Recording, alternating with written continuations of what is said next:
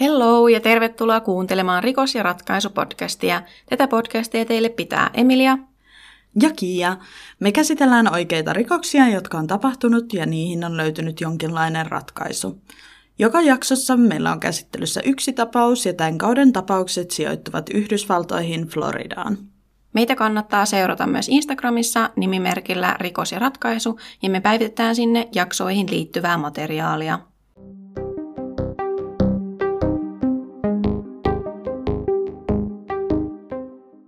Varoituksena tämä jakso käsittelee lapsen seksuaalista hyväksikäyttöä ja murhaa. Jessica Marie Lunsford syntyi vuonna 1995 Homosessa, Floridassa. Jessican isä Mark Lunsford oli yksinhuoltaja ja he asuivat tapahtuma-aikaan eli vuonna 2005 Markin vanhempien Ruth ja Archie Lunsfordin luona. Mark työskenteli roskakuskina ja halusi asua vanhempiensa luona, jotta Jessicalla olisi aina saatavilla tuttu lastenhoitaja. Isä myös halusi viettää aikaa vanhenevien vanhempiensa kanssa, vielä kun se oli mahdollista. Äiti Angela Bryant ei ollut Jessican elämässä mukana, koska pari erosi Jessican ollessa noin vuoden vanha. Eron jälkeen Angela näki Jessicaa muutamia kertoja epäsäännöllisesti ja Mark ilmeisesti jollain tavalla vastusti äidin ja tyttären tapaamisia.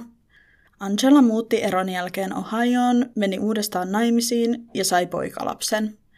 Ennen katoamistaan Jessica ei ollut nähnyt äitiään muutamaan vuoteen. Jessica oli huippuoppilas ja hän sai aina todella hyviä arvosanoja koulussa. Tulevaisuudestaan yhdeksänvuotias tyttö ei ollut vielä varma, mutta hän oli maininnut, että halusi isona olla laulaja, huippuuimari tai muotisuunnittelija. Jessica rakasti viettää aikaa isänsä kanssa ja he kävivät usein yhdessä moottoripyöräajeluilla – Jessica ja hänen isänsä olivat todella läheisiä ja Jessica saattoi soittaa Markille töihin monta kertaa päivässä vain kertoakseen rakastavansa tätä. Jessica, kuten monet muutkin hänen ikäisensä, rakasti pehmoleluja. Hänen huoneensa olikin täynnä erilaisia pehmoleluja. Hänen lempipehmolelunsa oli violetti delfiini, jonka Mark oli voittanut Jessicalle huvipuistossa, joten se oli hänelle hyvin tärkeä. Jessicalla oli myös oma mäyräkoira nimeltään Corky. 23. helmikuuta vuonna 2005 oli Jessicalle normaali koulupäivä, jonka jälkeen hän kävi asioilla isovanhempiensa kanssa. Perheystävä Sharon Armstrong toimi tuutorina Jessicalle ja hän vei Jessican joka keskiviikko kirkkoon. Niin hän teki myös tuona iltana ja sen jälkeen hän vei Jessican kotiin noin kello 21.00. Seuraavana päivänä, eli 24. helmikuuta, Markin herätyskello soi aikaisin aamulla. Hän alkoi tekemään normaaleja aamurutiineitaan ja laittamaan aamupalaa valmiiksi tyttärelleen ja vanhemmilleen. Pian Mark kuitenkin huomasi, että Jessican herätyskello soi yhä. Hän meni koputtamaan tyttärensä huoneen ovelle, koska ei ollut ollenkaan Jessican tapaista olla nousematta ylös heti kellon soitua. Ovi ei kuitenkaan auennut, joten Mark kurkisti varovasti oven takaa ja hän huomasi, ettei hänen tyttärensä ollut makuuhuoneessaan. Hän etsi koko talon läpi löytääkseen Jessican jostain, mutta tuloksetta. Jessican huoneesta oli kadonnut hänen vaaleanpunainen yöpaitansa, valkoiset sortsit sekä pehmoleludelfiini. Valmiiksi laitetut kouluvaatteet olivat koskemattomana makuuhuoneessa – Mark meni kertomaan äidilleen Ruthille, että hän ei löydä Jessicaa mistään, jonka jälkeen Ruth soitti heti hätänumeroon. Viimeinen havainto Jessicasta oli edellisenä iltana noin kello 22.00, jolloin Jessican isovanhemmat olivat peitelleet hänet sänkyyn. Katoamisyönä Mark oli ollut tyttöystävänsä luona ja hän oli palannut kotiin myöhään yöllä. Ennen Markin lähtöä illalla Jessica oli vielä halannut isäänsä hyvästiksi ja sanonut tälle rakastavansa häntä. Jessicasta tehtiin maanlaajuinen kadonneen lapsen ilmoitus, eli A Nationwide Missing Children's Alert, jossa kuvailtiin häntä noin 150 senttimetriä pitkäksi, ruskeahiuksiseksi ja silmäiseksi tytöksi. Jessicasta ei tehty Amber-hälytystä, koska tiedossa ei ollut mitään tietoja tekijästä, ja tuolloin Amber-hälytystä varten olisi pitänyt olla tiedossa esimerkiksi tekijän rekisterinumero. Amber-hälytyksessä annetaan etsintäkuulutus eri medioissa lapsen löytämiseksi ja yhteyden saamiseksi kidnappaajiin. Järjestelmää kehitetään koko ajan paremmaksi ja järjestelmä on saanut tukensa lainsäätäjiltä. Lisäksi järjestelmä on saanut kannatusta myös muualla maailmassa. Järjestelmä sai alkuunsa vuonna 1996, kun yhdeksänvuotias teksasilainen Amber Hagerman kidnappattiin ja myöhemmin murhattiin. Järjestelmä on nimetty Amberin mukaan, mutta nimelle on myöhemmin otettu käyttöön lyhennesanoista America's Missing Broadcast Emergency Response. Amber Hagermanista löytyy myös jakso jäljellä podcastista, jos ette ole vielä sitä kuunnelleet. Melkein heti kun ilmoitus oli tehty Jessicasta, vapaaehtoiset ja viranomaiset alkoivat etsiä hänen kotinsa lähialueita löytääkseen tytön. Etsinnöissä käytettiin myös poliisihelikoptereita ja koirien apua hajujäljen löytämiseksi. Etsinnät keskitettiin perheen kodin läheisyydessä sijaitsevaan metsään, mutta valitettavasti se ei tuottanut tulosta. Poliisit uskoivat katoamisilmoituksen saatuaan alusta asti, että jotain pahaa on tapahtunut, eikä tilanteessa uskottu olevan muita mahdollisuuksia kuin että Jessica oli viety vasten omaa tahtoaan. Viranomaiset tekivät myös selväksi, etteivät he uskoneet Jessican vanhemmilla olevan osaa millään tavalla katoamiseen. Jessican perhe myös kertoi, että ei ole hänen tapaistaan lähteä ilmoittamatta mihinkään, varsinkaan yöllä, koska hän pelkäsi pimeää ja nukkuikin lähes aina taskulampun kanssa. Jessican äiti sai tietää vasta muutaman päivän jälkeen, että hänen tyttärensä oli kadonnut, koska viranomaiset eivät saaneet häntä heti kiinni. Viranomaiset saivat ensimmäisen johtolangan 27. helmikuuta, kun katoamisesta oli kulunut neljä päivää. Viranomaiset julkaisivat valvontakameramateriaalia, jossa näkyy mies kahden lapsen kanssa. Tämä kuvamateriaali oli kuvattu vain tunteja Jessican katoamisen jälkeen. Kuvamateriaalin nähdessään perhe kertoi viranomaisille, ettei kumpikaan kuvassa olevista lapsista näyttänyt Jessicalta, mutta se julkistettiin tästä huolimatta. Videossa ollut mies otti itse yhteyttä viranomaisiin ja hänet pystyttiin sulkemaan pois epäiltyjen listalta. Maaliskuun alkupuolella suuret etsinnät lopetettiin ja tutkijat kääntyivät tahon puoleen, joka oli erikoistunut lasten katoamiseen. Viranomaiset tarkastivat myös rekisteröidyt seksuaalirikolliset lähialueilta ja heitä löytyi noin 50 kappaletta. Protokollan mukaisesti kaikki seksuaalirikolliset tarkastettiin. 15. maaliskuuta tarkastukset oli suoritettu loppuun, jonka jälkeen siirryttiin etsimään mahdollisia epäiltyjä Jessican arkisista paikoista, kuten kirkosta, koulusta tai muista tutuista aikuisista. Tutkijat epäilivät, että kidnappaajalla oli jonkinlainen yhteys Jessicaan jo ennen kaappausta – Rekisteröityjen seksuaalirikollisten tarkastuksesta huolimatta viranomaisille selvisi, että yksi seksuaalirikollinen, jolla oli jonkinlainen yhteys Jessicaan, oli ollut poissa kahden viikon ajan.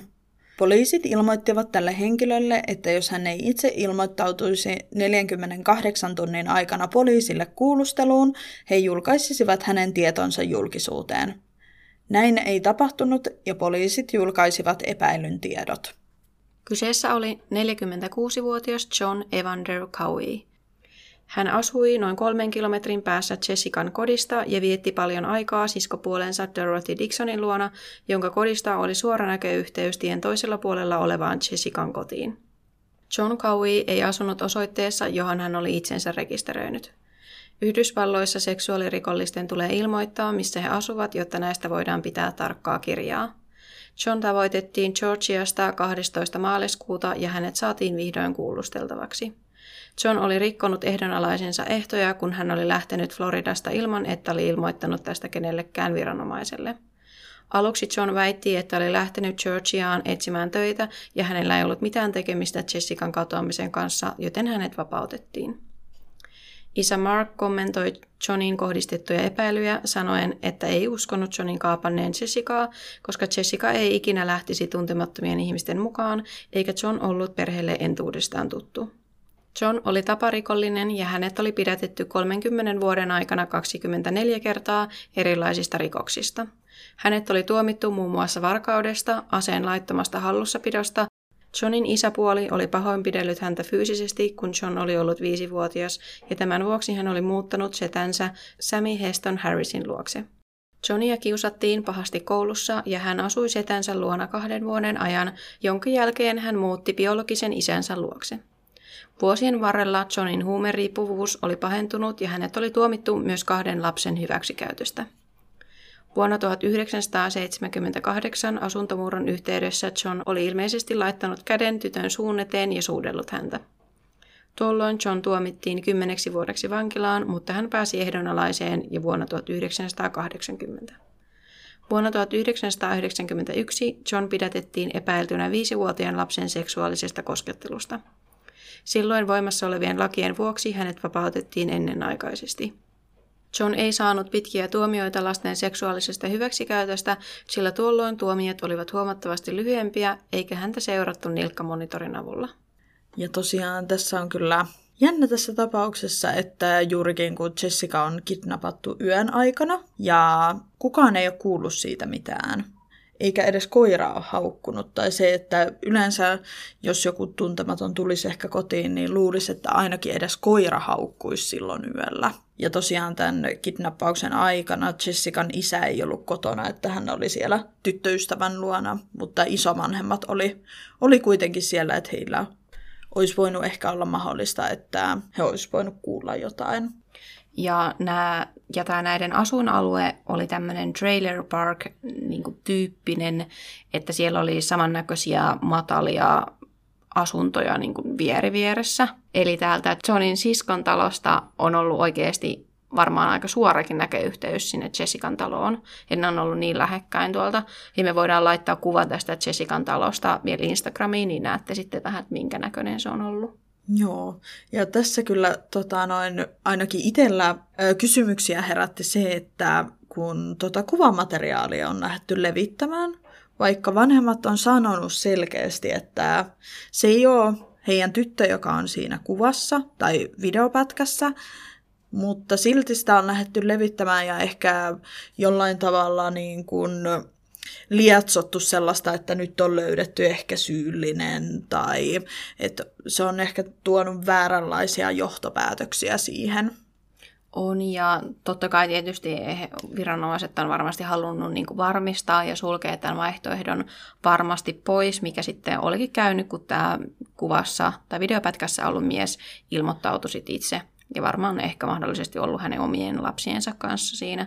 Mutta totta kai kaikki mahdolliset johtolangat pitää tutkia hyvin, mutta sitten ehkä vähän ristiriitaista, että sitten lähdetään levittämään sellaista materiaalia, mistä vanhemmat ei ole itsekään omaa tytärtään tunnistanut. Nimenomaan, ja tässä on myöskin se, että toi Jessican äiti, hänellä oli ilmeisesti saatu yhteys vasta niin kuin muutaman päivän kuluttua, että onko tässä käynyt ehkä joku informaatiokatkos, kun Jessican äiti asuu eri osavaltiossa, että sen takia ei ole jotenkin virka-apupyyntöä tai jotain muuta saatu, saatu tarpeeksi nopeasti menemään sinne, että Jessican äitikin olisi saanut tästä tiedon niin kuin ennen esimerkiksi mediaa, koska ymmärtääkseni tämä tapaus oli jo mediassa ennen kuin Jessican äiti on saanut viranomaisilta tämän tiedon. Kyllä, ja hehän ei ollut nähnyt tyyli muutamaan vuoteen ennen tätä Jessican katoamista ja murhaa, niin sillä on aika harmi, että tämä äiti ei sitten nähnyt tyttärensä kasvavan ja siitä oli niin pitkä aika, pitkä aika, kun oli viimeksi nähnyt. Toki ei me tiedetä tarkemmin äidin ja tyttären väleistä, mutta varmasti tämä äiti on saattanut jäädä se kaivamaan, että hän ei ole niin pitkään aikaan tytärtään nähnyt. Ja tosiaan yleisesti aina kaikissa katoamistapauksissa, niin ensimmäinen epäilty on se, joka on nähnyt kyseisen henkilön viimeisenä. Ja tässäkin tapauksessa oli isovanhemmat, kun he oli nähnyt Jessican viimeisenä, niin heitä epäiltiin alussa ja varsinkin tätä Jessican isoisää Archia. Joo, ja tästä isoisän rikosrekisteristä löytyi tietoa, että hänet on nuoruudessaan pidätetty raiskauksen ja kidnappauksen suunnittelusta sekä tästä vähän myöhemmin pidätetty uudestaan pahoinpitelystä ja raiskauksen yrityksestä. Et ilmeisesti nämä on kuitenkin kohdistunut aikuiseen henkilöön, ei alaikäiseen, mutta kuitenkin tämä on varmasti herättänyt viranomaisissa niin kuin kiinnostusta – ja nostanut ehkä tämän isoisän vielä vähän enemmän sinne epäiltyjen listalle.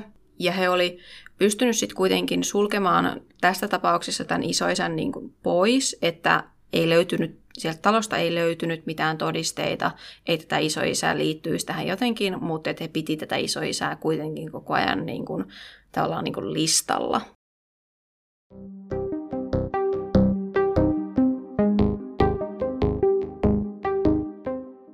14. maaliskuuta Johnin puolisisko Dorothy antoi viranomaisille luvan tutkia heidän asuntonsa. Asunnossa asui tuolloin Dorothy, hänen miesystävänsä Matthew Dithridge, Dorothyn tytär Maddie Secord, vävy ja kaksivuotias lapsenlapsi Joshua. Etsinnöissä löytyi Jessican DNAta Johnin makuuhuoneesta ja 17. maaliskuuta John pidätettiin Jessican katoamisesta – 18. maaliskuuta Lansfordin perheen pahin pelko kävi toteen, kun John myönsi kidnapanneensa, raiskanneensa ja tappaneensa Jessican. Johnille tehtiin vanhenpaljastustesti, jonka jälkeen hän kertoi viranomaisille seuraavasti. Teidän ei tarvitse kertoa minulle testin tuloksia. Voisitteko kutsua tutkijat takaisin paikalle? Tutkijoiden palatessa takaisin kuulusteluhuoneeseen John pahoitteli, että oli tuhlannut heidän aikansa ja kertoi heille, mistä he voisivat löytää Jessican ruumiin. Tutkijat kiirehtivät oletetulle ruumiin löytöpaikalle, joka sijaitsi Johnin puolisiskon tontin reunalla. He eivät kuitenkaan löytäneet Jessican ruumista heti. Noin kello neljän aikaan aamuyöllä he kuitenkin löysivät Jessican ruumiin matalasta haudasta alle 200 metrin päästä Jessican omasta kodista. Hauta oli alle metrin syvä ja se oli yritetty piilottaa lehdillä. Löytöhetkellä hänen kätensä oli sidottu ja kuoleman syyksi luokiteltiin tukehtuminen – Jessican ruumis oli alkanut jo hajoamaan pahasti, jonka vuoksi ainoa keino tunnistaa hänet oli sormenjälkeen ja hammastietojen avulla. Kuoleman syyn tutkija mainitsi myös, että tukehtumisen kesto oli ollut vähintään 3-5 minuuttia. Ruumiin avauksessa selvisi myös, että Jessica ei ollut ilmeisesti syönyt mitään, sillä hänen vatsalaukkunsa oli täysin tyhjä. Tutkijat löysivät myös todisteita, että johto, jota oli käytetty Jessican käsien sitomiseen, kuului Johnin kaiuttimeen, joka löytyi hänen asunnostaan. Johnin pidätyksen jälkeen pidätettiin vielä Johnin puolisisko Dorothy, Dorothyn tytär Maddie ja miesystävä Matthew. Tutkijat uskoivat, että he tiesivät Johnin syyllistyneen Jessican kidnappaukseen ja murhaan. Myöhemmin tämä olettamus todettiin kuitenkin vääräksi tiedoksi ja heidät vapautettiin. Dorothy kertoi muun muassa, että ei tiennyt, että kukaan oli poistunut tapahtumayön aikana hänen kodistaan, eikä hän myöskään ollut kuullut epäilyttäviä ääniä Johnin huoneesta. Dorothyn tytär Maddie oli ostanut Johnille lipun Georgian bussiin. John kertoi, että oli kidnappannut Jessican yöllä noin kello kolmen aikaan. Hän oli tulossa juhlista ja oli huumeiden sekä alkoholin vaikutuksen alaisena. Hän oli murtautunut Lansfordien kotiin ja mennyt Jessican makuuhuoneeseen ja herättänyt hänet sanoen Jessicalle, että hän veisi tytön isänsä luokse.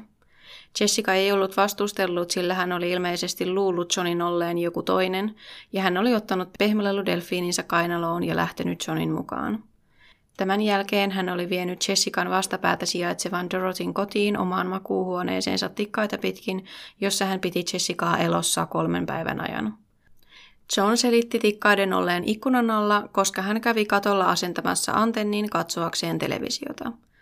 John raiskasi Jessicaa uudestaan ja uudestaan vankeuden ajan, vaikka oli ensimmäisen kerran jälkeen ajatellut päästävänsä Jessican vapauteen, mutta hän tulikin toisiin ajatuksiin.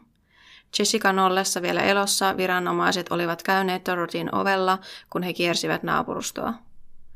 John kommentoi tätä seuraavasti. Jostain syystä viranomaiset tulivat ovelleni, mutta eivät tulleet talon sisälle asti. Salaa toivoin, että he olisivat tulleet sisälle tutkimaan kotia, sillä silloin he olisivat löytäneet Jessican vielä elossa. Joidenkin lähteiden mukaan viranomaiset olivat käyneet talolla jopa kahdesti, mutta kummallakaan kerralla he eivät tutkineet taloa sisältä. Seksuaalisen hyväksikäytön lisäksi John kertoi pitäneensä Jessicaa kaapissa piilossa ja näytti hänelle uutisia, jotka kertoivat Jessican katoamisesta. Jessica näki myös ikkunasta, kuinka poliisiautot olivat hänen kotinsa edessä. Jessica ei missään vaiheessa yrittänyt paeta, vaan totteli Johnin käskyjä ja leikki kaapissa Johnin kissan kanssa. Jessican ollessa kaapissa Dorotin miesystävä Matthew oli käynyt myös huoneessa ja John oli pelästynyt, että Matthew huomaisi jotain epäilyttävää. John oli myös säikähtänyt, kun poliisit olivat kolmantena päivänä katoamisen jälkeen tuoneet koirat mukaan etsintöihin. Kun John oli niin sanotusti valmis Jessican kanssa, hän sanoi Jessicalle, että hänen pitäisi kiivetä roskapussiin, jotta John voisi viedä hänet takaisin kotiin. John perustelu roskapussiin menoa sillä, että kukaan ei saisi nähdä heitä matkalla. Tämän uskottuaan Jessica meni roskapussin sisälle. Kotiin viemisen sijaan John sitoi roskapussin kiinni ja vei Jessican valmiiksi kaivettuun kuoppaan ja hautasi Jessican elävältä. John puolusteli tekojaan sillä, että Jessica ei edes taistellut vastaan, kun hän hautasi Jessican elävältä. Jessican ollessa haudattuna hän piti tiukasti kiinni pehmeleludelfiinistään. Hän oli onnistunut tekemään kaksi pientä reikää roskapussiin yrittäessään paeta. Johnia vastaan olevat todisteet olivat vahvat. Hän oli tunnustanut tekonsa sekä kertonut ruumiin hautapaikan tutkijoille, ja tämän lisäksi tutkijat löysivät Johnin sängystä verijälkeä, jotka kuuluvat Jessicalle. He myös löysivät jälkiä, joissa oli Johnin siemennestettä sekä Jessican verta sekoittuneena. John oli yrittänyt putsata rikospaikkaa laittamalla valkaisuainetta sänkyynsä. Kaapista, jossa John väitetysti piti Jessicaa, löytyi pizzalaatikko, jossa oli Jessican sormenjälkiä. Myös Johnin makuuhuoneesta löytyi juomalasi, jossa oli Jessican sormenjälkiä. 30. kesäkuuta vuonna 2006 Citrus Countyn tuomari Richard A. Howard hylkäsi Johnin antaman tunnustuksen todisteena, koska hänelle ei oltu annettu mahdollisuutta saada asianajajaa paikalle. Vaikka hän oli ilmaissut tahtonsa monta kertaa kuulustelujen aikana siitä. Se, että John ei saanut asianajajaa kuulusteluihin, rikkoi rikosoikeuksien perustuslakia – Lain mukaan kaikilla on oikeus saada asianajaja ja mikäli heillä ei ole varaa asianajajaan, valtio hankkii heille sellaisen. Tuomari Richard kuitenkin piti tunnustuksen vuoksi löydetyt todisteet oikeuskelpoisina. Tämän vuoksi oikeudenkäynnissä ei kuultu Johnin tunnustusta kaikesta, mitä hän oli tehnyt Jessicalle. Ennen oikeudenkäyntiä Jessican vanhemmat toivoivat, että heidän tyttärensä tapauksessa oikeus kävisi toteen ja John saisi tekoa vastaavan tuomion. Heidän mukaansa tässä tapauksessa se olisi kuolemantuomio.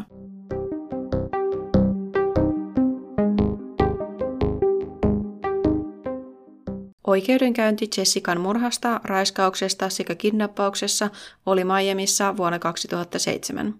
Oikeudenkäyntiä ei pystytty järjestämään aikaisemman suunnitelman mukaan Citrus Countyssa, joten se siirrettiin Miamiin. 7. huhtikuuta vuonna 2007 John todettiin syylliseksi kaikkiin syytekohtiin. Syytekohdat olivat ensimmäisen asteen murha, murtautuminen, jonka tarkoituksena oli satuttaa henkilöä ja seksuaalinen hyväksikäyttö. Johnille vaadittiin kuolemantuomiota. Floridan lakien mukaan näistä syytteistä tuomio olisi elinkauntinen ilman mahdollisuutta päästä ehdonalaiseen tai kuolemantuomio. Oikeudessa tuotiin ilmi, kuinka hidas ja tuskallinen Jessican kuolema oli ollut, sillä hänellä oli pikkuhiljaa loppunut happi roskapussin sisällä. Elokuun 11. päivä valamiehisten pitkän pohdinnan jälkeen he tulivat tulokseen äänillä 10-2, että John tuomittaisiin kuolemaan teoistaan.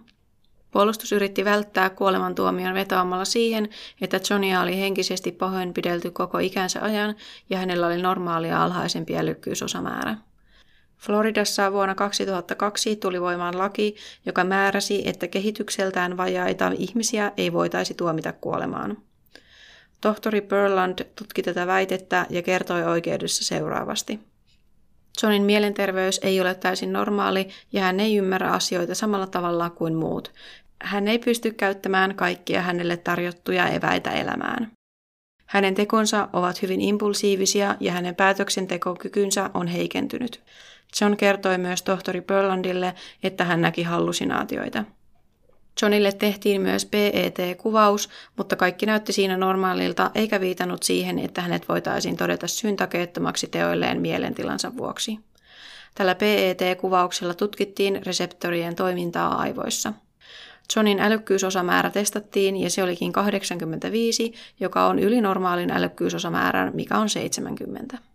Elokuun 24. päivä 2007 tuomari Richard Howard tuomitsi Johnin kuolemantuomioon kolmen elinkautisen lisäksi.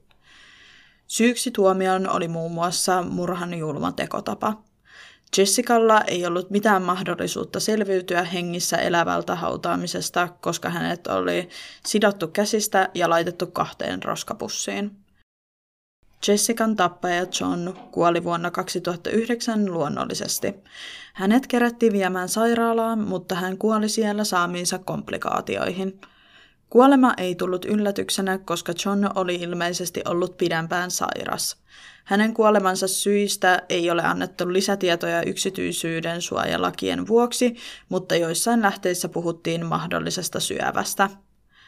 Jessican isä kommentoi asiaa seuraavasti. En koskaan unelmoinut tästä. Kuolema tekee minut aina surulliseksi, mutta nyt tuntuu siltä, että tämä on lopullisesti ohi. Jessican isoäiti Ruth kommentoi kuolemaa seuraavasti. Minulta ei heru sympatiaa hänelle. Uskon, että Jumala päätti, että nyt on hänen aikansa lähteä. Tästä tapahtumasta on seurannut Mark Lunsfordin ajama uusi laki, joka edistää sitä, että vastaavia tapauksia ei pääse tapahtumaan tulevaisuudessa – Laissa ehdotettiin, että ensikertalaisellekin lapsen seksuaalisesta hyväksikäytöstä tuomio olisi vähintään 25 vuotta ja maksimirangaistus olisi elinkautinen.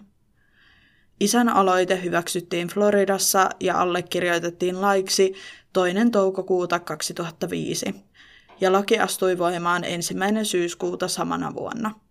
Laki nimettiin Jessican laiksi. Muutamat muut osavaltiot ovat ottaneet tästä mallia ja tehneet omanlaisensa versiot Jessican laista kehittääkseen rangaistusten pituuksia lasten seksuaaliseen hyväksikäyttöön liittyen. Mark on kommentoinut lakia seuraavasti. Jessican laki ei pysty täysin pysäyttämään taparikollisia, mutta auttaa heitä pysymään lukkojen takana pidempään. Jessican isästä on myös tehty dokumentti nimeltään Jessie's Dad, Dokumentti kertoo kouluttamattoman tatuoidun ja pitkähiuksisen roskakuskin matkasta lasten oikeuksien aktivistiksi Jessican murhan jälkeen. Vähän alle tunnin kestävässä dokumentissa seurataan Markin matkaa Capitol Hillin eli Yhdysvaltojen kongressiin saadakseen lakiehdotuksensa läpi. Dokumentissa nähdään kohtauksien takana otettua materiaalia yksinhuoltaja isästä, jota ajaa eteenpäin tieto siitä, mitä Jessicalle tapahtui.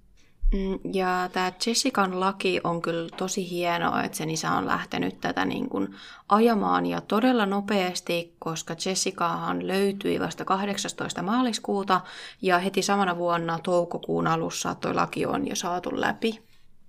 Ja tämä on varmasti myöskin vaikuttanut tähän tuomioon, mikä on tästä Jessican tapauksesta annettu, että se tuomio on ollut niin korkea verrattuna sitten taas, mitä on ollut niin kuin muissa tapauksissa lähivuosina, koska tosiaan ne tuomiot oli todella paljon niin kuin lyhyempiä aikaisemmin. Ja ymmärtääkseni myöskin tämä Jessican laki on sellainen, että näitä seksuaalirikollisia myöskin seurattaisi paremmin, että olisi niitä nilkkamonitoreja, millä seurattaisi heitä, että aikaisemmin näin ei ollut tehty ja sen takia myöskin tämä John oli päässyt livistämään pois sieltä Floridasta. Ja tämä tapaus on saanut todella paljon mediahuomiota oikeudenkäynnissä ja tämän koko tapauksen tutkinnan aikana. Ja näihin tietysti yleensäkin ottaen pätee tämä white girl syndrome, joka perustuu siihen, että valkoiset tytöt saa, nimenomaan vielä tytöt, saa todella paljon sitä huomiota ja se jotenkin iskee ihmisiin ja siitä tehdään todella paljon just lehtiä ja uutisjuttuja. Ja tässä on myöskin tässä tapauksessa spekuloitu tosi paljon sitä, että kun Johnilla on ollut aikaisempaa kokemusta murtautumisesta ja myöskin lasten hyväksikäytöstä ikävä kyllä, että hänellä on ollut niin kuin tähän tekoon sopiva profiili hänellä on ollut ne aikaisemmat teot siellä taustalla ja olisi voinut kuvitella, että hänen rikoshistoriallaan niin poliisit olisi kiinnostunut hänestä ensimmäisenä, mutta tässä olikin justiinsa se, että, että hän ei asunut siellä, mihin hän oli itsensä rekisteröinyt. Eli tässä oli tällainen pieni niin sanotusti informaatiokatkos. Joo, ja todella niin kuin jännä miettiä sitä, että John oli ollut huumeiden ja alkoholin vaikutuksen alaisena silloin, kun hän oli Jessican käynyt kidnappaamassa, että jos hän olisi ollut selvinpäin tai jotenkin, niin kuin, että mitäköhän hänen mielessään on silloin niin kuin liikkunut, kun hän on yhtäkkiä päättänyt oikeasti jopa murtautua toisen kotiin ja varastaa sieltä lapsen tai kidnapata sieltä lapsen. Et ei se ole niin kuin, tai jotenkin kuvittelisi, että se ei ole semmoinen yhden hetken päähänpisto, mitä hän itse niin kuin väitti. Nimenomaan, ja tässä vaiheessa varsinkin, kun hän, hänellä on ollut se näköyhteys sieltä sen siskon luota sinne Jessican taloon, niin hän varmasti ties, että ne isovanhemmat on siellä kotona. Siellä asuu koira ja isovanhemmat ja isä. Niin hän on varmasti tiennyt, että joku heistä on kotona, että hän on ottanut sen ison riskin, että hän menee sinne sisälle, vaikka siellä on muitakin kuin Jessica. Ja sitä voi myös miettiä, kuinka rehellisiä Johnin eh, siskopuoli ja muut nämä kämppikset on asiasta olleet, että onko oikeasti mahdollista, mä en tiedä, nämä talot ei niin kuin näyttänyt ainakaan hirveän isoilta, jos kaikki on suunnilleen samanlaisia, että voiko niin kuin olla, että he oikeasti olisi kuullut mitään. Tietysti tämä on mahdollista, mutta herätti ehkä vähän kysymyksiä, että toinen kidnappaa naapurista lapsen ja salakuljettaa sen vastapäiseen asuntoon ja siellä asuu neljä muuta ihmistä, Toki yksi näistä oli lapsi, mutta et kukaan ei huomannut mitään. Että tämä on niin todella jännä. Nimenomaan ja se sitten vielä, että yksi näistä kämppiksistä oli ollut siellä Johnin huoneessa, kun Jessica on ollut elossa siellä kaapissa. Että miten ei ole kuulunut niin mitään ääntä siinä. Tässä ei tietenkään voi syyttää ketään, koska eihän hän tietenkään tiennyt sitä, mutta se, että tosi jännä, että siitä ei ole niin kuulunut mitään mitään ääntä, että hän olisi pystynyt niin reagoimaan tilanteessa.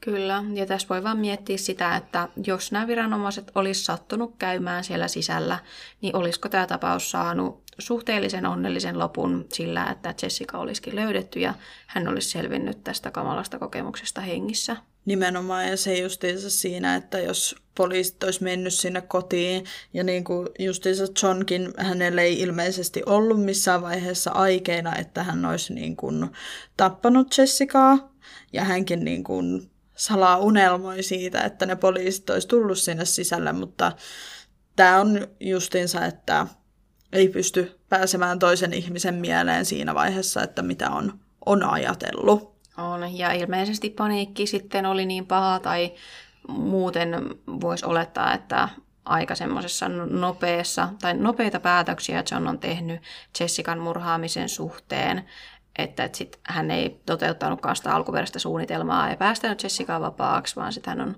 huijannut hänet roskapussiin ja sitten haudannut elävältä, että se on kyllä aika järkyttävä yksityiskohta. Ja tosiaan Jessica oli ollut ö, kolme viikkoa kadoksissa ennen kuin hänen ruumis löytyi. Hän oli ollut kolme päivää elossa siellä Johnin kotona. Ja Mark on ilmeisesti jossain vaiheessa haastanut kaupungin ja sen poliisit oikeuteen justiinsa tästä, että he on käyneet siellä Johnin ovella, missä Jessica on ollut, mutta eivät ole tutkineet sitä. Näin olleet löytäneet Jessicaa, niin on tämän takia niin kuin ehkä tämmöisestä huonosti hoidetusta työstä tai muusta hän on sitten haastanut heidät oikeuteen, mutta tämän etenemisestä ja muusta ei ollut oikeastaan paljon mitään tietoa, että hän on saattanut vetää tämän haasteen sitten jossain vaiheessa kuitenkin takaisin.